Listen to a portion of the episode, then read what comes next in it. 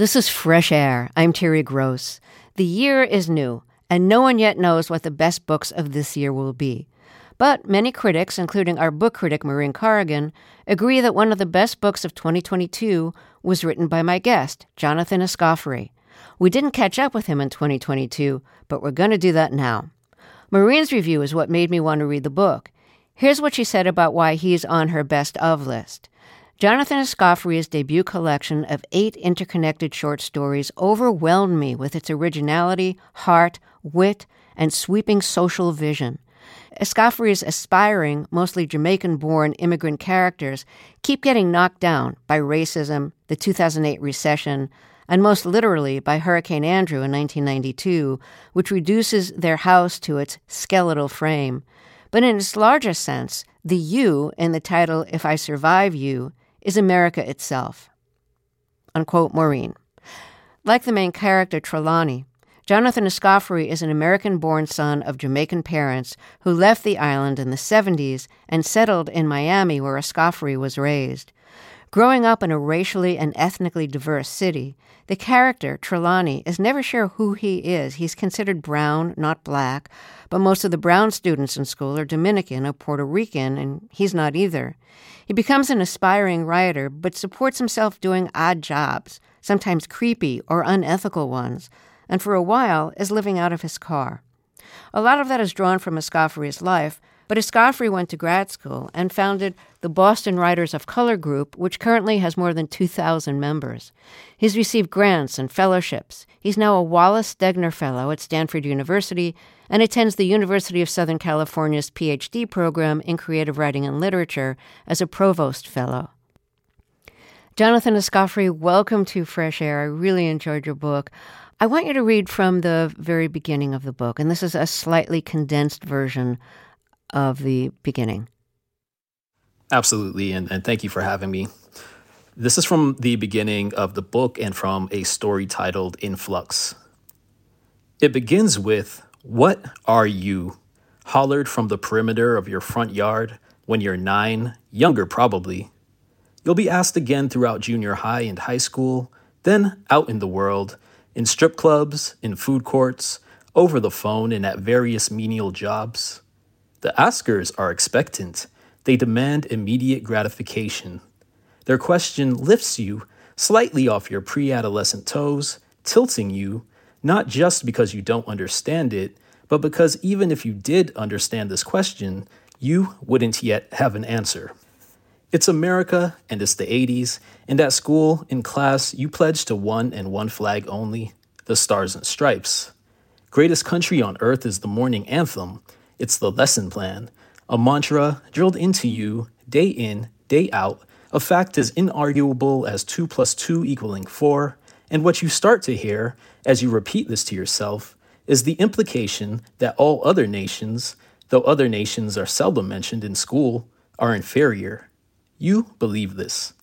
It's an easy lesson to internalize, except that your brother Delano, your parents, nearly all your living relatives are Jamaican.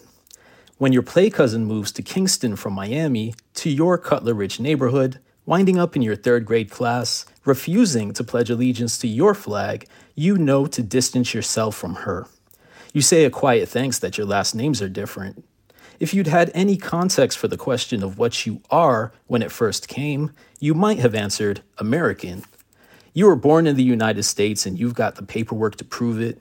You feel pride in this fact, this inalienable status.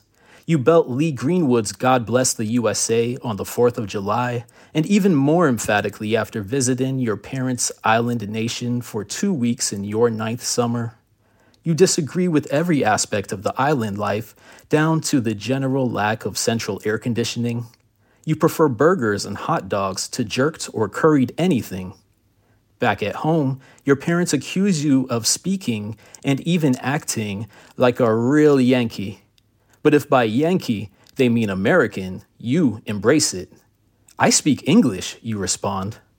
Your parents' patois and what many deem an indecipherable accent still play as normal, almost unnoticeable against your ears, except that it is increasingly paired with the punitive. For instance, when your mother says, I can spill the thing on the tile, but I can't clean it, and your brother says, No, me, mommy, and you say, I didn't do it, mom. Okay, so translate what your mother said and what your brother said. She's saying you you can spill things all over the tile, but you can't go ahead and clean it up. Um, and uh, Delano, the older brother of Trelawney, is saying, "I didn't do it, mom." And um, Ch- Trelawney is saying the same thing, but in his more standard American English. Did you grow up speaking patois as well as standard American English? Uh, I did not, and I was somebody who was placed in daycares from an early age, much like Trelawney, and I didn't really pick up what I might call my, my parents' language, whereas my, my brother certainly did a lot more, and he was also born in Jamaica.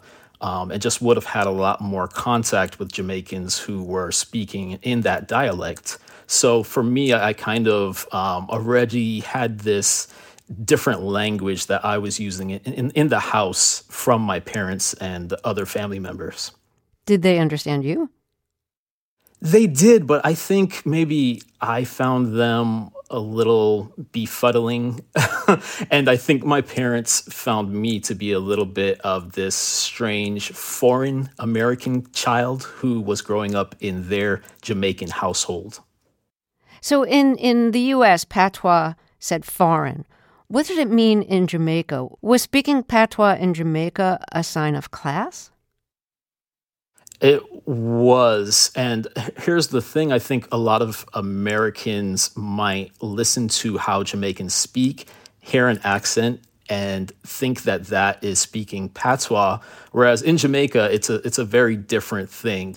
People like my parents who went to school where they were being taught by the British educational system prior to Jamaica's independence they would have thought of the way they were speaking in school and in front of their parents as one kind of English.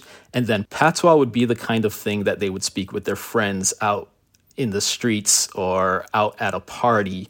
And um, if somebody could only speak patois, that would be a kind of indication of being part of the lower class. Was your family part of the lower class?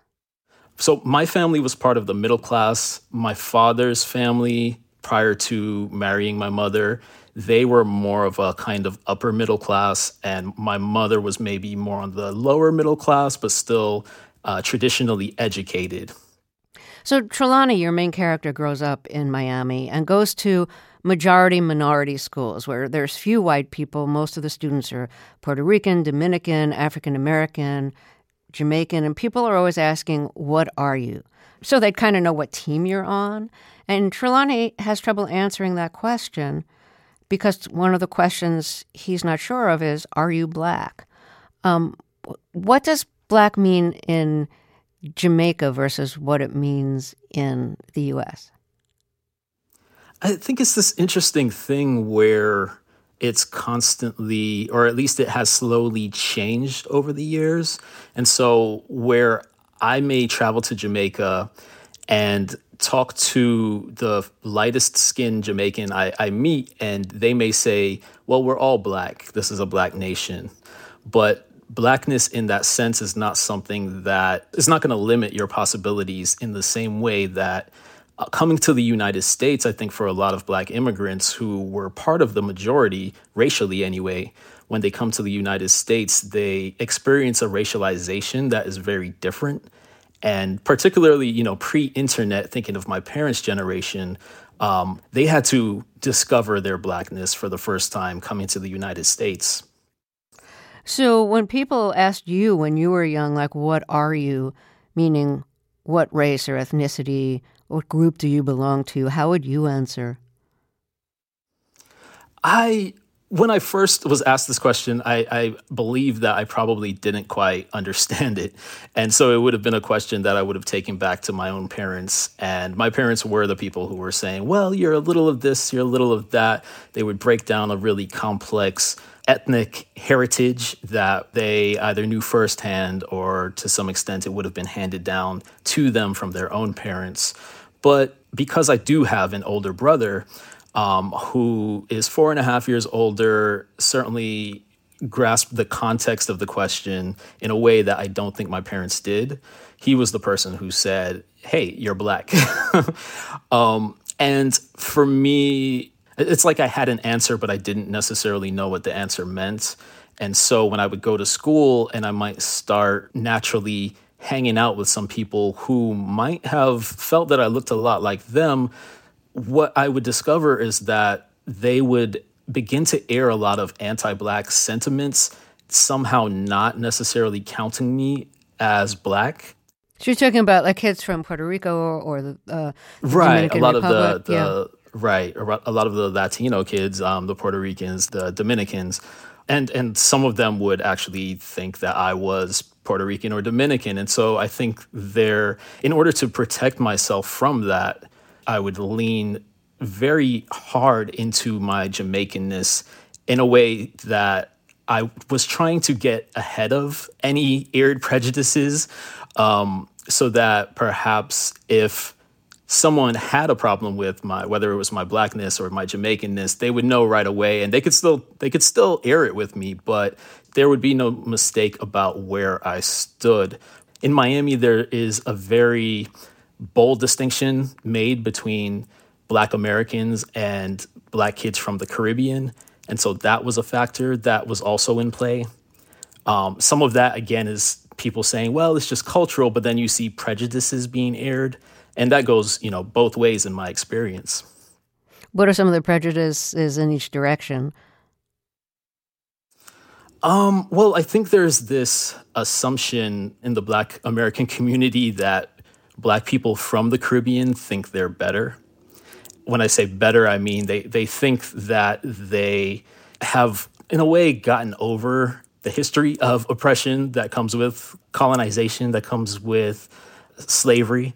Um, when slavery did end in a country like Jamaica, by far the majority of the people were black people. And so there there wasn't this kind of there were certainly problems. Problems did not end by any means. I, I don't i don't mean to suggest that problems ended um, once slavery ended and racial problems specifically but it's it's a much different thing when you are part of the majority and you can start making strides towards being the people in in power in a sense, or the people who control their own destinies um, much much quicker in a systemic way, in a, in a larger scale way.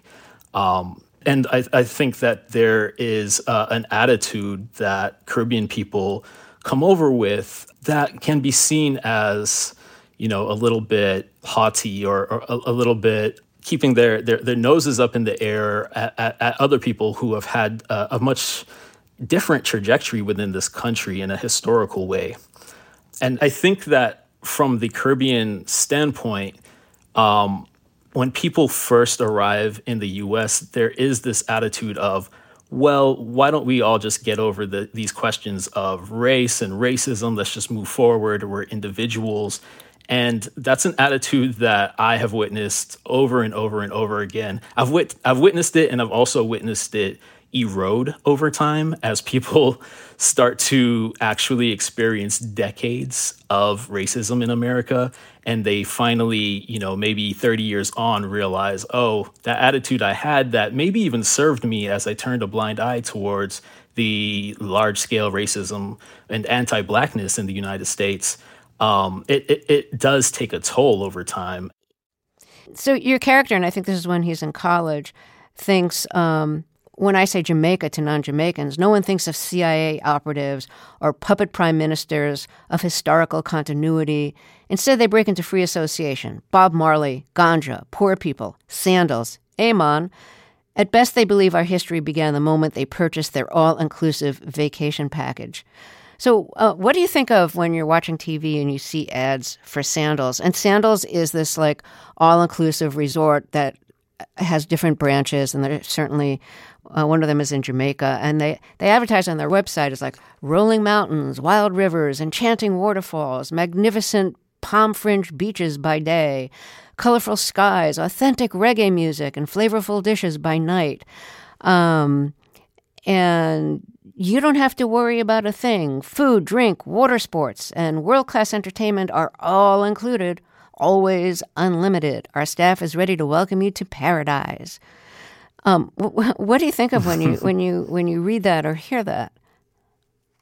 Yeah, I mean, well, one thing I, I have to acknowledge is that a very large part of the economy in Jamaica, in particular, in many parts of the Caribbean, the economy is tied to tourism. The problem is when I speak to Americans who have traveled to Jamaica, they have this association with it that makes them believe that all Jamaicans exist to serve their needs. And and that's the big problem for me. The character Trelawney is mocked for sounding white. And so he's mocked on both ends. He's mocked because his parents speak in patois, and he's mocked because he, he sounds white. Um, did you deal with that in, in your own life that people said in an accusing way that you sounded white? I absolutely did. My family moved from Miami in 1992 after Hurricane Andrew. We moved to Broward County to a city called Miramar. And so I was in a, a new school, a new city, and I was absolutely told that I, I, sounded white. And I was asked why I sounded white, which was a little bit confounding for an, an 11 year old who, who hadn't really considered these questions of why one speaks the way they do. I had, up to that point, largely just thought of myself as an American kid. And um, suddenly I was being asked all, the, all of these questions why do you sound white? The character in your book is accused of plagiarism because his his essay sounds too white to be believable. So you must have plagiarized it.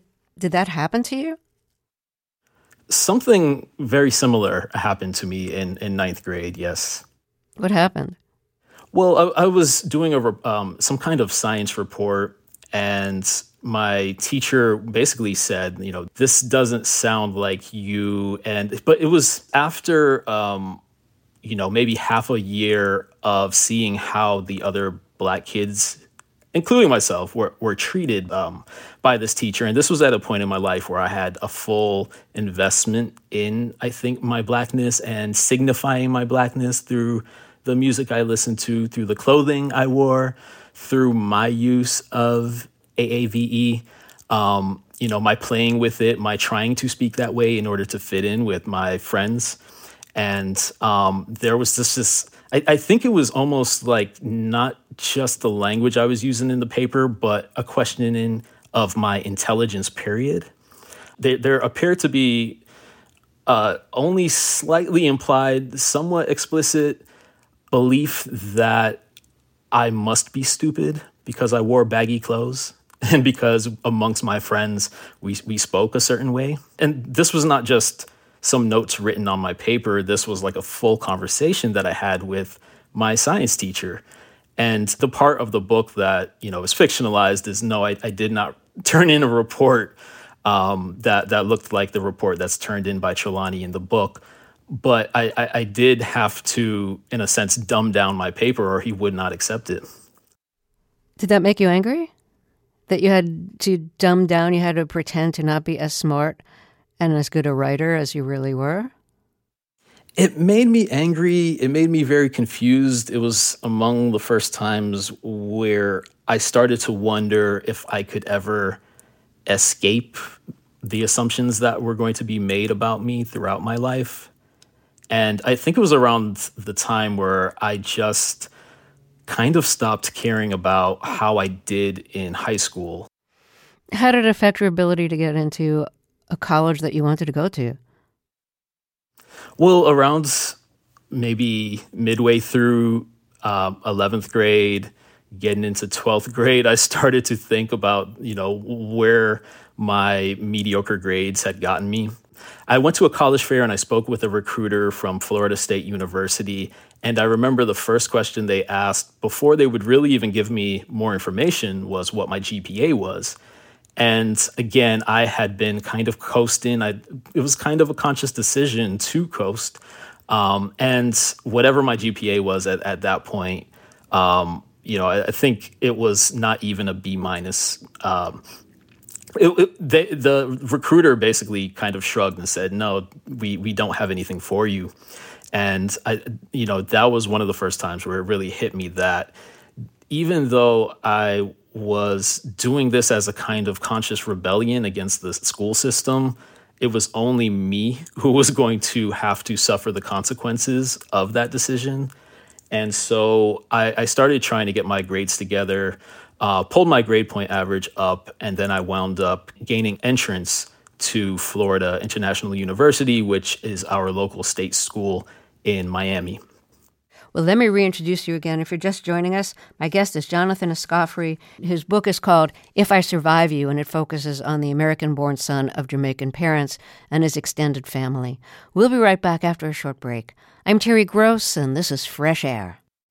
Let's get back to my interview with Jonathan Escoffery, author of the acclaimed book If I Survive You, a collection of interconnected stories. Like the main character, Escoffery grew up in Miami, the son of Jamaican immigrants. In a world where your identity is connected to whether you're white, black, brown, or Asian, it was confusing to figure out where he fit and how he was perceived by others. If I Survive You was on our book critic Maureen Corrigan's list of the best books of 2022. But we're just catching up with Escoffery now. Um, Jonathan, why did your parents leave Jamaica? My parents left Jamaica for a similar reason that the parents in my book leave Jamaica, which is that the crime rate had absolutely exploded. And they were not just reading it in the newspaper or seeing it on the nightly news, it was something that was all around them. Um, there were home invasions uh, in their neighborhood, violent things were happening to their neighbors, people they knew. Um, and so watching that happen, they decided that they were going to move um, with my brother to the United States. They had a kind of vague awareness that this was all tied to politics and tied to the politicians who would go into the poorest neighborhoods and promise something for plumbing to be installed in, in, in one little house that people would be able to use if everybody in that community goes out and votes for their side, for example. But that would basically explode into violence between competing groups. And, and that was absolutely motivated by politics in a, in a kind of explicit way. And then we have the American influence um, people of my parents' generation, they were actually very aware of who the CIA agents were, who were, you know, oftentimes just kind of hanging out with people. And the, the CIA agents who they knew, they would be at the parties that they would go to, they would date their friends. It was these kind of open secrets. So there was awareness that they were there, but it wasn't until kind of later reports came out about the actual damage that they were doing in terms of stoking the violence. Um, because Michael Manley, the prime minister, was moving forward with a socialist agenda, which would have worked against the United States' global priorities. So there's a chapter in your book devoted to like how messed up your home was. Like one of your homes in Florida, they were like millipedes and nighthawks swooping down and crabs on the streets. it was just like the house felt like haunted by, you know, creatures. So I imagine that's pretty realistic in parts of Florida and that there's probably really big um, roaches and what's the name of the bug I'm thinking of? The palmetto bug. The palmettos, which is yes, our the palmetto roach. bugs. yes. yes, exactly. So were you plagued by that? Uh, we were plagued by by all of those things. Yeah, the the millipedes were everywhere. Uh, the nighthawks definitely attacked us. The crabs were everywhere, though I was a little bit more fascinated than afraid of the crabs, and we would catch them in, in buckets. And I don't think we were quite prepared to eat them in my family, but um, yeah, they were a real occurrence, and, and many, many more um, animals. Animal species were around at all times, and they seem to come in waves, uh, like seasons, like plagues, even. It just seems so surreal to me to think of like crabs in the street.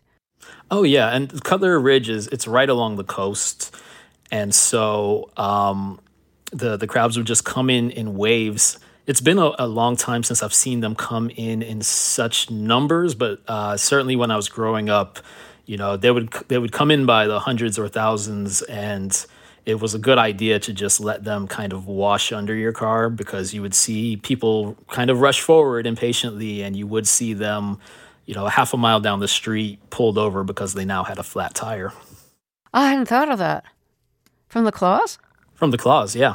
But I remember as a kid, you know, my brother and I, we were catching them for sport, especially when they weren't necessarily washing in front of my house in the hundreds, but there might be like a dozen that kind of got lost in the neighborhood, and, and we would collect them. And um, neighbors would come up to us and say, Hey, are you actually going to eat them? And we'd say no, and then we'd give them to the neighbors. So there were definitely people who were eating them, but just not us.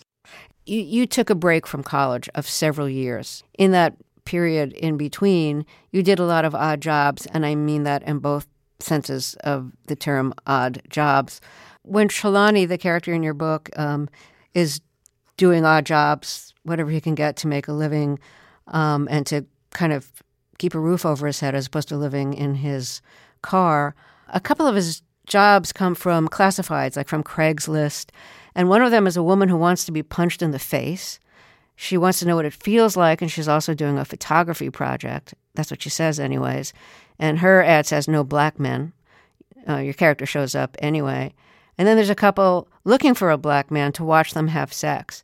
Um, so, um, of course, I'm curious to know if you took jobs like this or know somebody who did, and whether it was just like research looking for, looking through Craigslist and similar places to see what kind of weird jobs were out there. It was primarily looking for jobs for myself many of the weirder jobs I did not show up for. And then there was the research arm where being a writer for many years, always looking for subject matter, I found Craigslist was a very interesting place to find people admitting what it is that they desire in a way that they might not say out loud or conversely, they may say what they don't want and they might be more open about who it is that they would exclude. And so those job postings were ones, um, or I found similar job postings to the ones that wind up in the book on Craigslist. And, you know, typically it'd be the kind of thing where months or maybe even years later, I was still thinking about those postings. And so I, des- I decided that I would write about jobs like the ones that I saw, but I had to m- imagine my way into those stories. I, I, did not show up for the job uh, asking for a, man to punch a woman in the face. it's uh, probably a good idea that I make that clear. But I would see so many jobs where people were either saying, do not show up to this being black, no black guys allowed. Um, and then there would be this other arm of things where there seemed to be this real interest in whatever blackness brought to the table. So for the people who said we specifically want a black man to show up, that I also found almost more fascinating because I thought, well, what is it exactly about blackness that you, or what assumptions are you making about blackness, or what do you believe about blackness that is going to add a kind of value to your life in the bedroom?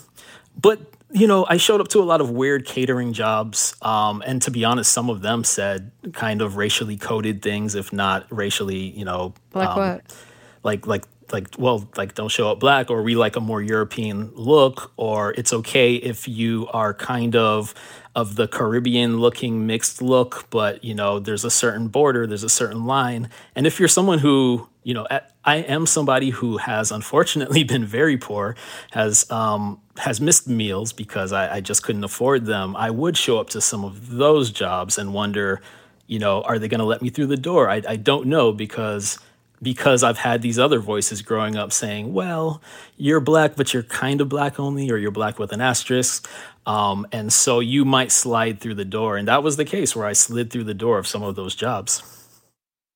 Well, you said there were periods when you were poor. You were you, you were living out of your car for a while, like your character, right? Well, no, I, I have. Um, I, I, I wouldn't say that I was living out of my car for a while. No, um, I am someone who has slept in his car as the result of the many hustles that I've had to do to uh, put myself through college.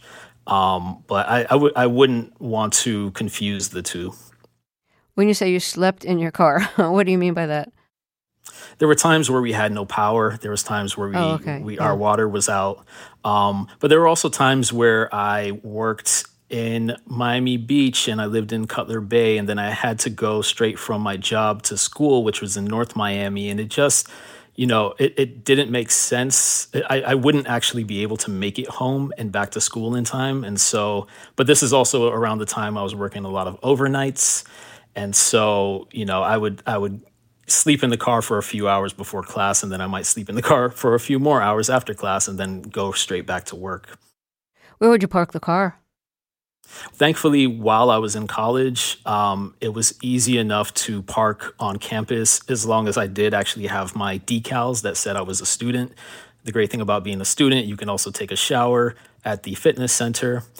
Um, the times where I slept in my car because of the issues going on at my house, like no electricity, maybe I needed internet and I actually had to get things done on campus, but there was nowhere to sleep on campus overnight. Those were the times where you know, I would have to worry about security because you certainly shouldn't, or you're certainly not allowed to be sleeping in your car on campus overnight. And so that's the kind of thing where you'd have to, you know, spot the security guard and move your car. And then there's a little chase that ensues. Um, and you know, I never again, I never thought, well, now I am I am an unhoused person, a homeless person. It's more like you know, life right now is a struggle, and I'm I'm gonna do everything I can to get through. Let's take another break here and then we'll talk some more. If you're just joining us, my guest is Jonathan Escoffery. His book, If I Survive You, focuses on the American born son of Jamaican parents and his extended family. It's a collection of interconnected short stories. We'll be right back. This is Fresh Air. This message comes from NPR sponsor Smartwool. For more than 25 years, Smartwool has been making merino wool socks and apparel designed to keep you comfortable because Smartwool believes that comfort sharpens focus and lets you perform beyond your limits. Comfort for the extreme and the easygoing. Smartwool is here to help you feel good. Now it's up to you how far you will go. Smartwool, go far, feel good. You managed to go to college and grad school and get fellowships and become an acclaimed writer. Your character Trelawney follows in your footsteps in a lot of ways, but not in terms of the success you've had. Now, the story ends at a point where maybe he would go on to that kind of success that you've had and that kind of accomplishment. But, you know, unless you write a sequel, we're never going to know. Um, why didn't you want to give him the kind of um, like follow through and um, success that you were able to achieve in your own life? It's as if he made all the kinds of wrong moves that you didn't make. In a way, I was writing about my fears. I left Miami in 2011 and I never moved back. And I was thinking about what it might have been like had I actually moved back to Miami. Um, I, I, just didn't think that there would be that much opportunity back there for me, and yet I, I wondered. And so, for me, um, I was able to play out a lot of scenarios that I thought I might find myself in um, had I moved back to Miami. I will say a lot of people have asked me about whether or not the book could have had a happier or more positive ending. For me, I actually thought that I think that it is a very positive ending because I think Trelawney at the end of the book is finally ready to grapple with the idea that maybe he has actually been leaning into his own problems in the the negative way he's creating more problems for himself than he maybe needs to. I think he is obsessed with living out his traumas and repeating his traumas. And I think by the end that he is ready to break out of that cycle. At least that's how I see it.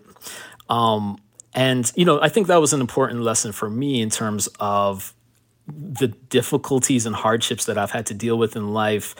Um, if if I didn't believe that there was a brighter future ahead, then oftentimes I found myself um, taking actions that weren't actually serving myself, and and and I was taking actions that were um, going to lead me nowhere essentially. And so you know, I, I think for me, maybe I just think that's one of the best realizations I've ever had. um, and probably one of the realizations that's led me to have a more successful uh, life and career. And um, so maybe that's where I wanted to land Trelawney in the end. What's an example of, you know, decisions you made or actions you took that you realized were leading you nowhere? So coming from Miami, growing up in Miami, Miami, and, and, and there's a part of me that loves this about Miami, I should say. Miami's a very materialistic place. Um, it's a very flashy place. It's the kind of place where most people, if they have a nice car, they can't really afford the car. You know, we are judged on the presentation that we go out into the world with. That's how we judge each other. Oftentimes, that's how we judge ourselves. And I very much needed to break out of that. So I was someone who, at 18, um, I put myself in loads of debt because I wanted to have nice clothes. I wanted to be perceived as somebody who uh, was attractive and, you know, if not successful, on his way to being successful. And, you know, something that I realized was that if I don't break out of those habits, um, I was I was never going to get anywhere, and I was prizing the wrong things, and I was valuing the wrong things, and that was a, another really good thing about finding my community in college. And uh, suddenly, I was around people who really didn't care how they dressed. No offense to them, I'm sure they were dressed just fine, but they that wasn't what they were valuing. They were valuing education and the life of the mind and creativity, and um, and and that was something that I had to embrace um, and and realize that you know, putting on this kind of show of, um, of, of doing well was not actually going to help me actually do well. In your acknowledgments, you thank your brother, Jason, you say, who taught me how to live in the world. What did he teach you? I was a very introverted kid who would have happily just stuck with my books and never left the house. Um, and my brother, who, given our age difference, he definitely had every excuse to not take me out with him to parties or or take me out to hang out with his friends and take me out to help me meet people. And um, my brother was someone who helped drag me out of myself and drag me out of my head. Um, and I don't think I could be a well developed human if I hadn't gotten out of my head at, at a certain point. I don't think I could write very good stories if I didn't get out and live. And my brother kind of set that example.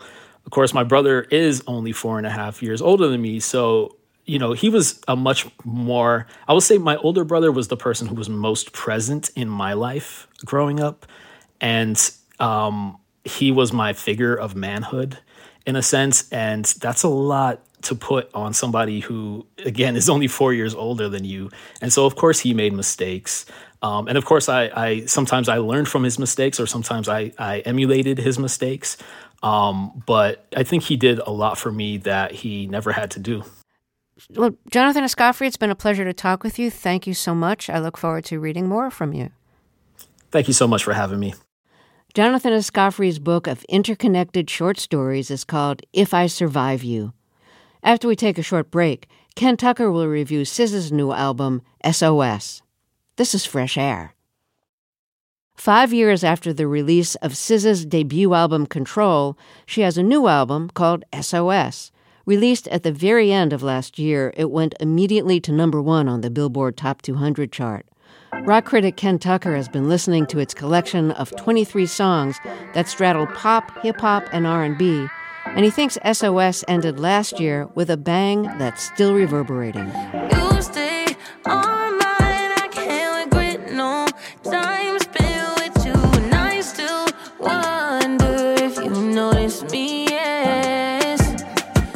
Five years ago, SZA's debut collection Control hit home to a lot of listeners for the portrait she painted of a young woman going through changes with conflicting feelings ambition and insecurity, awkwardness, and defiant self assurance.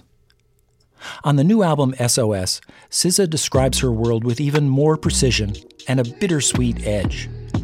On the song called Shirt, for instance, she wants to share some romantic disappointment, urging the listener to, quote, feel the taste of resentment.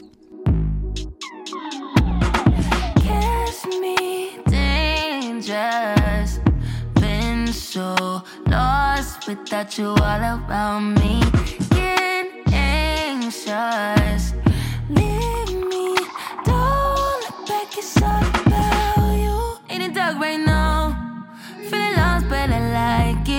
Comfort in my license and all about me. All I got right now, feel a taste of resentment. Simmer in my skin, it's all about the on my shirt. SZA, who's in her early 30s, was born Solana Imani Rowe. Raised in a devout Muslim family in Maplewood, New Jersey, she's described her childhood as very sheltered, very conservative. Her father forbade her from listening to profane hip hop music. On the other hand, he was a producer at CNN, her mother an executive at AT&T, and SZA definitely comes across as connected to the wider world. She sings and raps in a fluid manner that renders her crooning conversational. The instrumentation behind her emphasizes hip hop rhythms, even as the frequent medium tempos and romantic imagery harken back to the quiet storm era of R&B in the 1980s. You can hear Luther Vandross and Minnie Riperton and Peabo Bryson in her approach.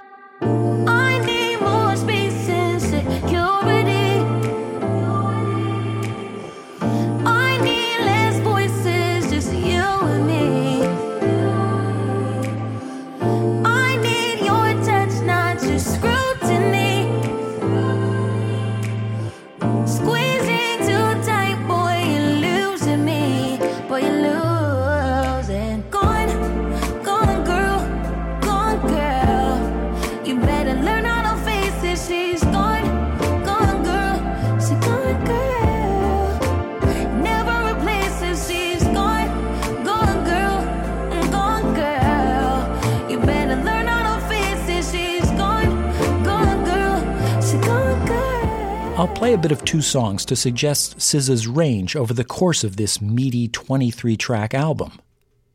On one of the best here, her song called Ghost in the Machine, SZA creates an eerie soundscape and makes her voice snake in and around the melody.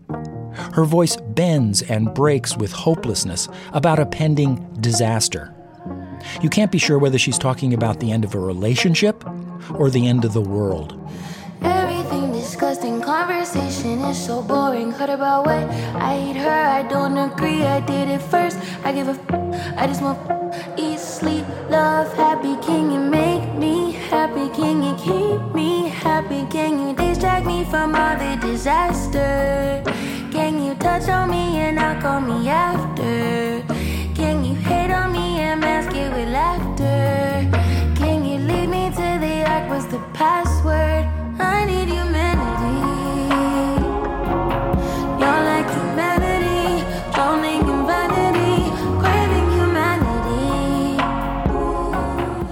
At other moments, SZA slides into singer songwriter mode. She out Taylors Taylor Swift on the songs F to F, and as I'll play here, Nobody Gets Me, with its strummed acoustic guitar and its lyric about sending out big love and not receiving enough of it back in kind.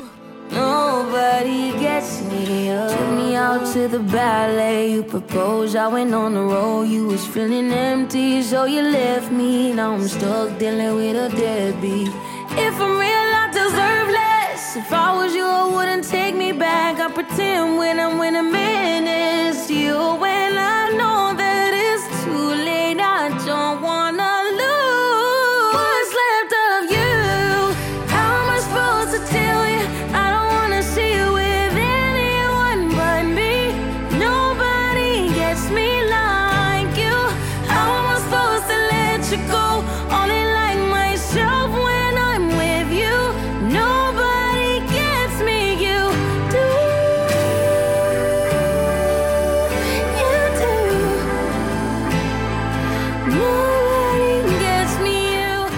a song on this album in which SZA fantasizes about killing her ex boyfriend, and another in which she says, I'm still playing the victim. But one of the best things about SOS is that it rejects simple notions of victim versus victimizer. These new songs resist any listener's attempt to figure out the real SZA. She's making music that's more interested in reaching out, in wondering what you think about your life. Ken Tucker reviewed SZA's new album, SOS. Tomorrow on Fresh Air, my guest will be champion distance runner Lauren Fleshman. She's now a coach and an activist working to get the sports world to recognize the differences in male and female bodies and stop practices that encourage girls to become anorexic, lose their periods, and end up disrupting the hormonal function essential to building healthy bones and a healthy body. She knows this from the research as well as personal experience. She's written a new memoir called Good for a Girl. I hope you'll join us. You push me past my own capacity, boy. Permission to crash,